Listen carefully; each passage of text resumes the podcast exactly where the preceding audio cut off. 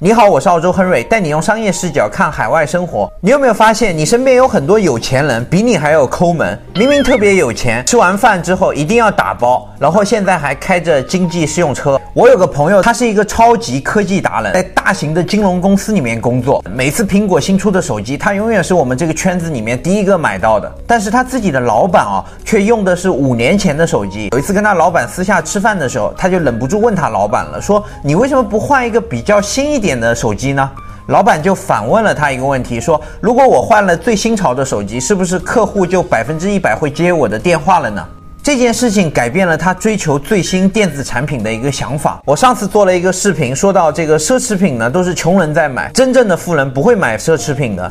结果那个视频呢，引起了大家激烈的讨论。我收到了很多的留言，里面就有很多真的是开着豪车，但是呢，却买了很多 A 货的朋友。今天我讲的内容可能更加毁你的三观。我们今天来聊一下七个富人不会买，但是穷人却拼命喜欢买的产品究竟是什么。我们所说的穷人和富人，并不完全是经济上面的，更多的是在思维习惯和心态上面的。第一个产品，高价的豪宅，这个说出来好像有一点反直觉，因为豪宅它生产出来不就是给那些富人来买的吗？很多顶层的公寓、奢华的别墅、豪华的装修，还有高级的电器，这些都是我们生活中所向往的。很多人为了过上这样的生活，都会去购买跟自己能力不相符的一些房产，确实过上了奢华的生活，但是他的下半生都要为这套豪宅而奋斗了。但是真正的富人其实不是这样的，他们会在市场行情一般的时候选择入手一个看起来还不错的房产，他们会选择量力而行。富人里面有很多就像巴菲特这么抠的。一九五八年的时候，二十八岁的巴菲特花了三万多美金在奥马哈村买了一栋别墅。这栋别墅现在的价值已经超过了八十万美金。我相信啊，有很多小伙伴，你现在住的房子的价值可能就比巴菲特的要贵。为什么富人不愿意把自己所有的钱都花在自己的那栋豪宅上面呢？是因为自住的房子在银行眼中其实是一笔负债，它只会带来像房贷啊、各种费用啊、水电煤这样的一个消耗，却不能带来任何收入。但是投资的房产呢，却是一种。固定资产，因为它不仅可以给你带来租金，最重要的是它还可以给你带来一个非常可观的增值。自住房虽然有增值，但是你可以卖吗？你不可以卖。对于大部分富人来讲，他们也希望住上奢华的房产，但是他们知道量力而为，一步步完成他们的目标。总之，他不会让他自己居住的房产成为他未来投资的负担。第二，高热量的食物，给你看两盘菜。你猜猜哪一盘是富人的选择，哪一盘是穷人的选择？第一盘菜我们看到是烟熏三文鱼，配上了一些 potato wedge，还配上了一些健康的芦笋和柠檬片。第二盘菜呢是一个美味可口的汉堡，你看一下那个厚厚的牛肉块，还有那个已经被融化了的 cheese，再配上旁边刚从油锅里面捞出来的薯条，说着我都在流口水了。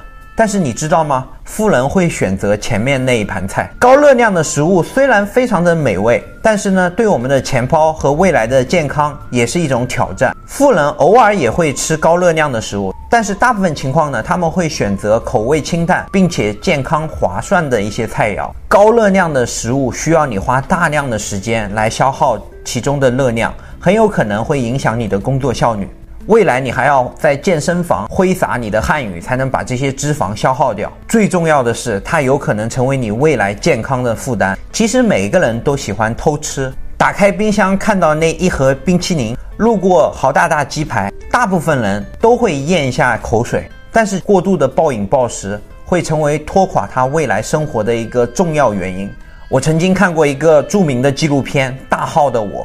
男主角连续三十天吃麦当劳，那部电影你要是从头到尾看一遍，你就明白现在的这些快餐食物对我们的身体伤害有多大了。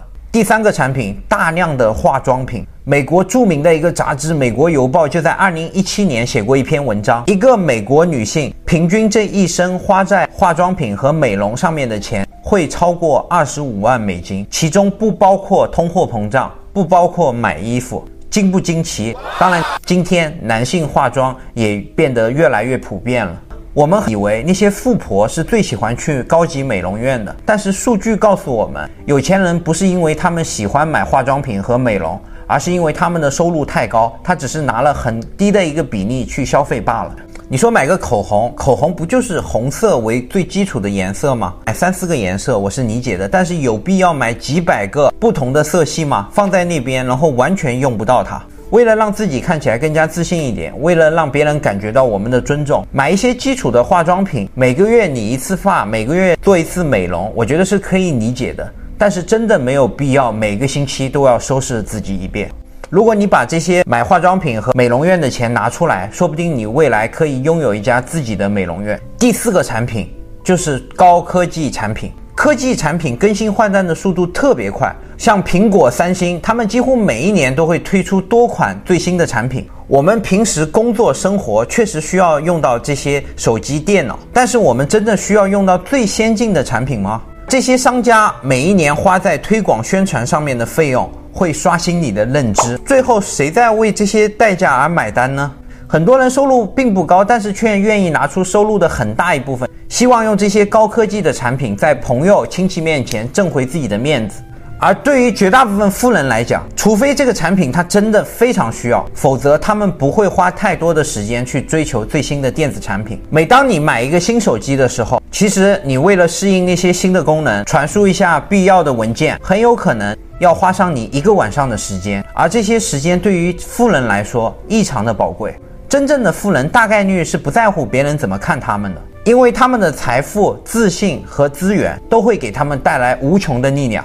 第五个产品，因为商家的打折而过度消费，什么 Black Friday 啊、Boxing Day 啊、圣诞节啊、复活节啊，这些商家也是坏的要死，什么全场五折、买一送一。再加上和这些支付公司、信用卡捆绑搞一些活动，好像你今天不买就会损失很多钱一样。很多人因此买了很多平时生活根本就不需要的产品。富人不会关心这些信息，他们绝对不会因为商家的打折而去商场里面跟别人挤来挤去，浪费自己的时间。很多富人甚至会选在别人没办法购物的时候去购物，因为在这种情况下，它的效率是更高的。我身边就有很多富人，居然是在周一和周五的时候会抽空去买东西。那个时间往往商场里面是最闲的，不仅停车方便，而且服务员态度也会更好。他们往往呢可以花一天的时间，把自己一年需要的产品一下子买齐。我们看到 Facebook 的 CEO Zuckerberg、Elon Musk，包括乔帮主，在面对世人的时候。都是那个统一的黑 T 恤牛仔裤。Zackbook 就透露过说他会买同样的一件 T 恤，一次买十件。你真的觉得他是差钱吗？不是，他只是不想把时间花在选衣服、买衣服这种事情上了。当穷人在花时间去省钱的时候，富人他更愿意花时间去购买别人的时间，用别人的时间帮他创造更多的价值。第六点，随手一杯奶茶。或者呢，一根香烟，每个人都会有一些小习惯啊，比如说逛商场的时候给自己买一杯奶茶，饭后会抽一根烟。很多富人也有这样的习惯，只不过他们消费的频率要低很多。在我所生活的澳洲墨尔本，一杯奶茶只需要七澳币，看起来是一笔很小的开支，如果你每一周喝个四五杯，每一周就要花掉三十多澳币。每一年呢，就光奶茶可能就要花掉你两千多澳币。十多年前我刚来澳洲的时候，一包香烟只要十澳币，现在呢已经涨到了三十多澳币了。即使你每个星期只抽一包烟，一年下来你也要花两千多澳币在抽烟上面。你知道你每一年拿两千块钱出来投资，连续投资二十年，每一年的年化平均回报率是百分之十，二十年后是多少钱吗？十一万四千块钱。你喝掉的奶茶不是奶茶，是一套房子的首付。很多人会跟我说：“亨瑞，我也想开始投资啊，可是我没有自己的第一桶金，怎么办？”数一数你的生活中是否有很多的隐形费用，稍微规划一下，你就可以拥有自己的第一桶金了。第七点，买彩票。在穷人眼中，变得有钱的方法只有两种，要不呢就是中彩票一夜暴富，还有一种方法呢就是只有通过偷税或者做一些违法的事情。才可以让自己变得有钱，所以很多穷人为了过上富翁的生活，选择了去买彩票。每日邮报就曾经在二零一六年的时候跟踪过二十名乐透的巨奖得主，这些人最少都是得了一千万美金以上的巨奖得主，他们的中奖几率呢不到一千五百万分之一。可以说是幸运儿之中的幸运儿。可是呢，这些巨奖得主在获奖后的十年里面呢，有百分之八十的人生活都过得比中奖前还要惨。有的人投资失败，家里面因为这笔投资失败呢离婚了；有的人呢染上了赌博、吸毒这些恶习，把钱全部用光了。这些活生生的案例都告诉我们，财富不可能是在短时间聚集起来的。我们永远都不可能拥有超过我们认知范围的财富。富人就不一样了，富人他们明白一个道理：财富需要慢慢积累起来，所以他们不断的学习，不断的调整自己做事情的方式。如果你去问比尔盖茨为什么他总是做出正确的选择，如果你去问伊隆马斯克是什么原因让他迅速当上世界首富的，他可能也说不出来。因为怎么可能用几句话就能够说清楚他在过去几十年积累的努力呢？一个商场上正确的决定，一个正确的投资，又或者是重新规划了自己的职业生涯，这些都是过去的积累和学习综合反映的一个结果。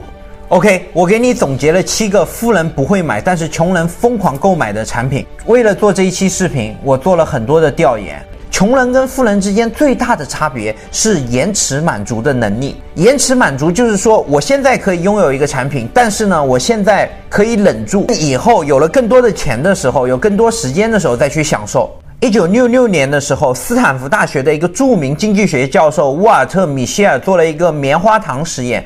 他把这个棉花糖呢提供给一群小朋友，并且告诉这些小朋友，没有人会来监督他们。但是假设他们可以忍住那一天不吃这个棉花糖呢，会在放学的时候给他们两个棉花糖。结果发现有很多小孩忍不住把它吃掉了，还有一些小孩呢会把这个棉花糖拿起来舔一舔、看一看，然后再放回去。然后这个教授呢，开始对参与棉花糖实验的这群小朋友呢，开始跟踪他们的人生。最后发现，那些可以延迟满足自己，最后拿到两个棉花糖的小朋友，过的人生，无论是在财富、家庭、健康上面，都会比那些忍不住把棉花糖吃掉的小朋友要好很多。回到我们的商业思维，延迟满足，我有三个真诚的意见想要送给你。第一，生活确实需要享受，但是千万不要过度消费。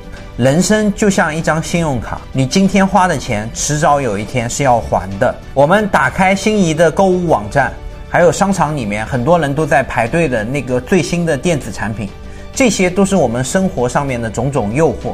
也许你今天下了单，也许你今天收到了包裹，你能内心得到一种超级的满足感。但是当账单来到你手上的时候，你才知道生活还是原来的样子。你埋头辛苦的工作，满足你现在的衣食住行。要想真正的变得富有，你还是要学会投资或者创业。第二，多学习，多积累。今天这个时代，所有的门槛都在降低。无论你想做投资，还是想要学习，投资的话。一百块钱就可以开始投资了。如果你想学习的话，你会发现书籍是现在这个世界上最便宜的产品了。而你在这些视频网站上，甚至可以免费学到很多对你有帮助的信息。无论是你现在的投资还是学习，都会是你未来成功的一个保证。最后一点就是利用自己的一些碎片时间，把自己的能力放大，做一些呢短期很难创造实际价值。但是长远，只要通过积累，就可以给你带来一个巨大回报的一些事业。这也是为什么我选择用碎片时间去做社交媒体的原因。我也把我过去两年里面做社交媒体的一些经验写在了《分享》这本书里面。我想告诉身边的每一个人，只要你愿意分享，就能够给你打造一个不公平的竞争优势。我现在还有一批分享，我希望把它免费送给我们的观众。只要你点击我们节目最后的链接或者评论区里面的链接，就可以了解更多关于这本书的详情。我是澳洲亨瑞，带你用商业视角看我们的海外生活。如果你喜欢我的视频，记得点击订阅和小铃铛按钮，这样你就不会错过我们以后其他的视频了。我们下次见。